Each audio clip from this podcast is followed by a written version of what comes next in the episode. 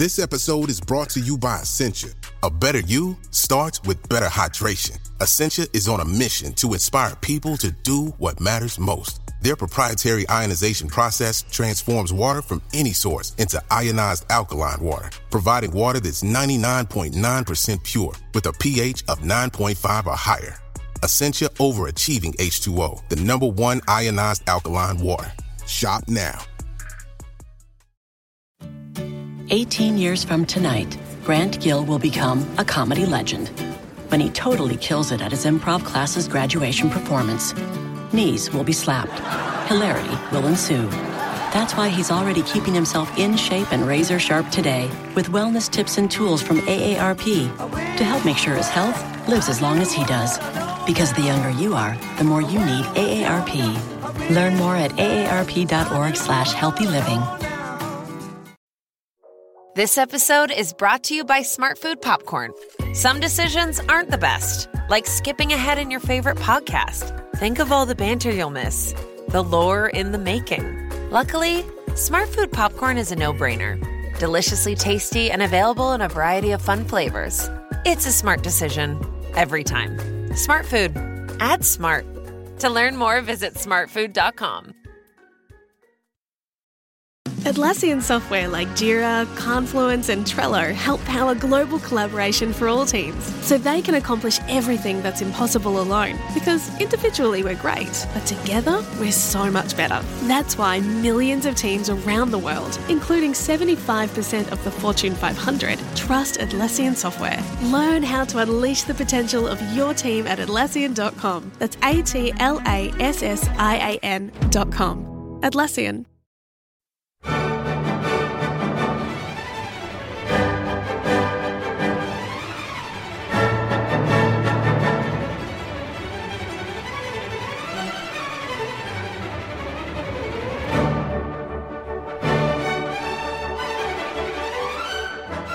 Hello, I'm Oliver Condy, the editor of BBC Music Magazine, and welcome to the BBC Music Podcast. You can buy a copy of the magazine at your local newsagents or download our app to your iPad, Kindle Fire, or Android tablet. And for the latest music news and more, head to our website at classical-music.com. Joining me in the studio today is reviews editor Rebecca Franks, who's going to chat to me about the Christmas recording of the month, which is a wonderful recording on Signum of Brahms and Bruckner motets, performed by the choir Tenebrae, conducted by Nigel Short. Um, these are two composers that are usually known for their symphonic output, so it's wonderful to hear them in a much more sort of intimate chamber setting, isn't it? It is. We do often think of them as symphonists, but actually they're both wonderful choral writers. Um, you know, Brahms, some of his, you know, there's there's the Requiem on one side of the of the scale, of the large scale works, and everything up to the Liebeslieder waltzes, which are just some of his most joyous, wonderful, well crafted music. So, um, and Bruckner as well. Actually, you know, we think of him as this great architect of cathedrals of sound, but you get that you get that same sense, but in these much smaller, uh, beautifully crafted miniatures here. So I think we're going to kick off first of all with one of uh, Bruckner's Equale, written for uh, three trombones, I think. Yes, this kicks off the disc, and we have the second one closing the disc later. It really sets the mood, I think, for this whole program. And it's interesting. Equale sort of means equal voices and they were often written for funeral services and the trombone is this instrument that kind of symbolizes can symbolize God. So it has this religious overtones, which really, again, sets the mood for, for the music we have to follow. And as we'll hear, of course, Bruckner uses the trombones with the choir, and which is to great effect, I think. But we'll hear the Equale first.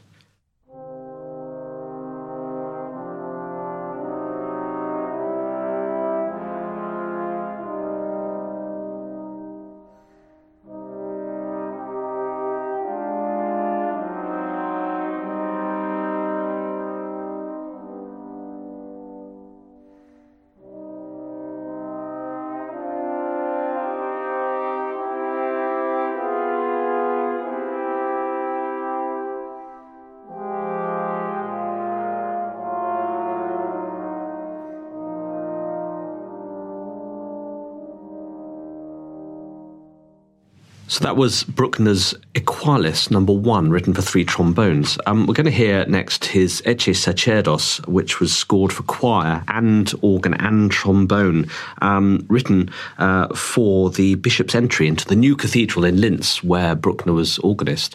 Um, it's a wonderful piece, I think, and really, I, I, I think shows Bruckner's real symphonic writing.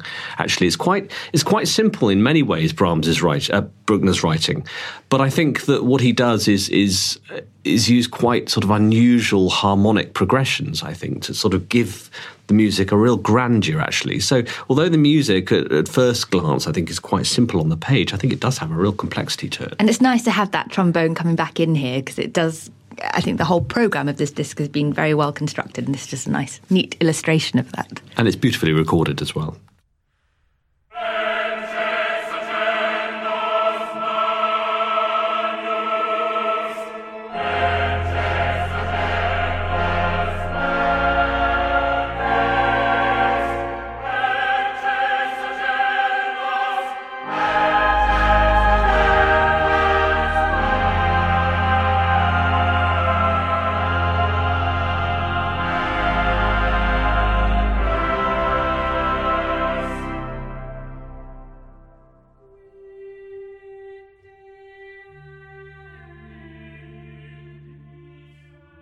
That was Bruckner's Ecce Sacerdos. It's quite interesting, actually, how much Palestrina there is, sort of Gregorian chant coming into this music, um, given the, the sort of, I suppose, the, the fashion of the day really was to bring back the old style into choral writing and bring back Gregorian chant to give a sort of a, a renaissance to, to choral music. And I think Bruckner is, is, is responding to that wonderfully. And it's interesting, isn't it, that we do think of these composers as being quite different in that, you know, Brahms was agnostic, humanist, and, and Bruckner was Catholic and you know much more conservative. But actually, there are lots of points of, um, of crossover, and Brahms too was had this huge respect for the past and huge knowledge of, of earlier music, and we'll hear that in some of the, the later clips that we have from from the Brahms work. So again, this interleaving of the two composers does throw up some interesting um, points of comparison. Absolutely, and you'll hear again that style come through in Bruckner's Ave Maria, which is, again is a very slow moving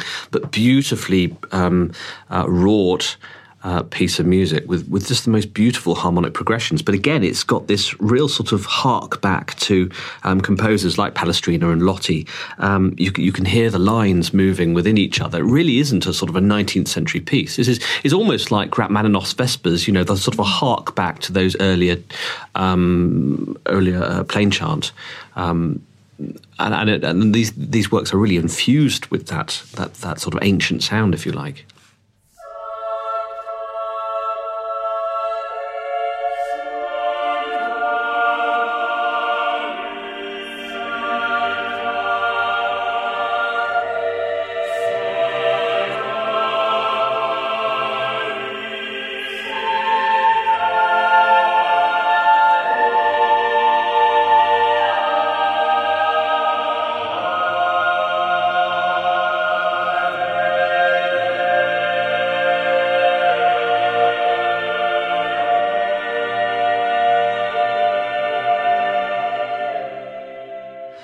What a beautiful performance by Tenebrae there. I mean, their, their blend is extraordinary, actually, and you can hear the lines, despite the fact that there's this overwhelming sound that they produce. You really can hear each individual part, and it's. I think it's beautifully done. It is. I think they have their phrasing is utterly wonderful, and they're, they're so committed to it. And as you say, there's this real clarity of the lines, but at the same time, you're sort of envel- enveloped in this wonderful, glorious sound, which is a, well seems, recorded in, in, that acoustic. And it seems a real love of the music as well. You can hear it almost in their voices. You know, you can almost hear them enjoying the music. Yes, this isn't a straight performance. This is this is done by a choir who clearly relishes this this beautiful, rich sort of 19th century stroke sort of Palestrina sound. Yeah, I mean they they do their sort of tagline is uh, passion and purity, and actually I think that does kind of sum it up completely. It's not just a, it's not just a tagline. That's that is what their sound is. Yeah, it's absolutely beautiful. And uh, so um, on the uh, the flip side of the coin, we've got Brahms also on this on this disc. A, a, a very interesting mix. Yes, I think when they decided when Nigel Short. Um,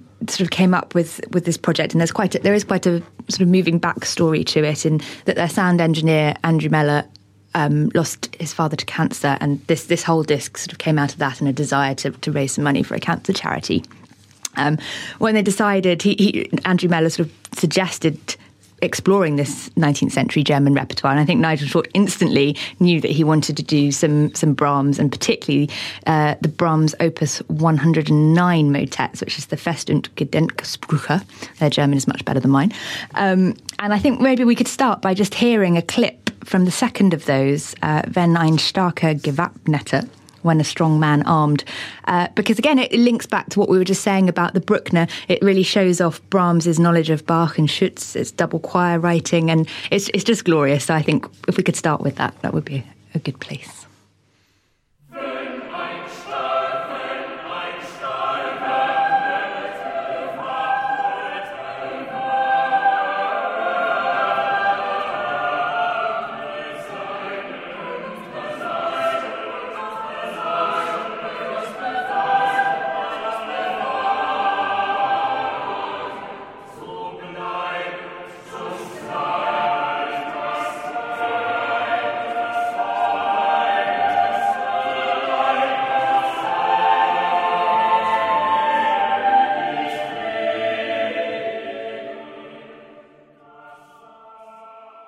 So that was the second of Brahms's Fest und Gedenksprüche, which were written uh, after he was given the freedom of Hamburg in 1889 and he decided to write these three motets, which are festive, festal and commemorative sayings, sort of for general national days. Um, there's, there's, there's, a real sort of distillation, I think, of his symphonic writing. As, as uh, well, we discovered in the Bruckner, there is there's a real sort of sense that his symphonic writing is is pervading these choral works. You you really get a sense that the choirs um, uh, have got the sort of capability of expressing that grandeur, really, and he writes that into the music brilliantly. I think mm, he does. I mean, as always with Brahms, ever the perfectionist. You know, these are beautifully crafted, beautifully crafted pieces of music. And I imagine, I'm not a singer, but I imagine a lot of fun and a, a challenge to sing. Um, I think Tenebrae really as you say, they just get to, they just get to the heart of this music. And actually, another example, quite different in feel, is the gorgeous Geistliches Lied. And there's a part at the end when they're singing the Amen where it's, well, I think it was pretty much done in, in one take, but it's this oh, it's just a wonderful sound, really expansive and really, really glorious. And I think it'd be lovely to hear a clip from that actually.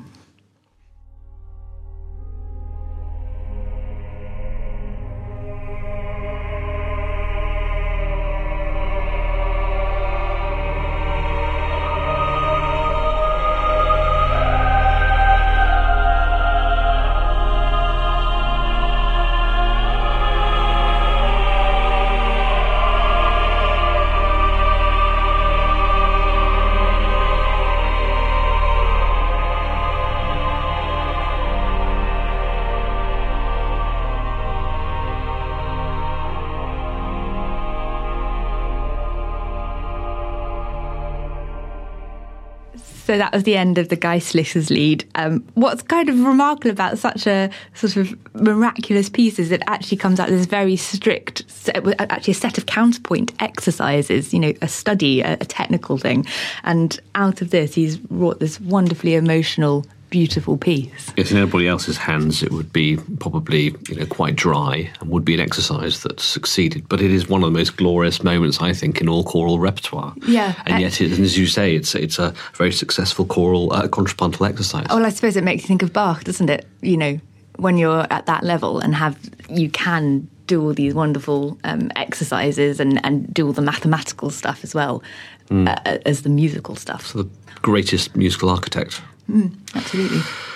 That brings us to the end of our discussion of the Christmas recording of the month. I do hope you enjoyed it. Do join us next month when we'll be discussing the January issues uh, recording of the month. Goodbye. Goodbye.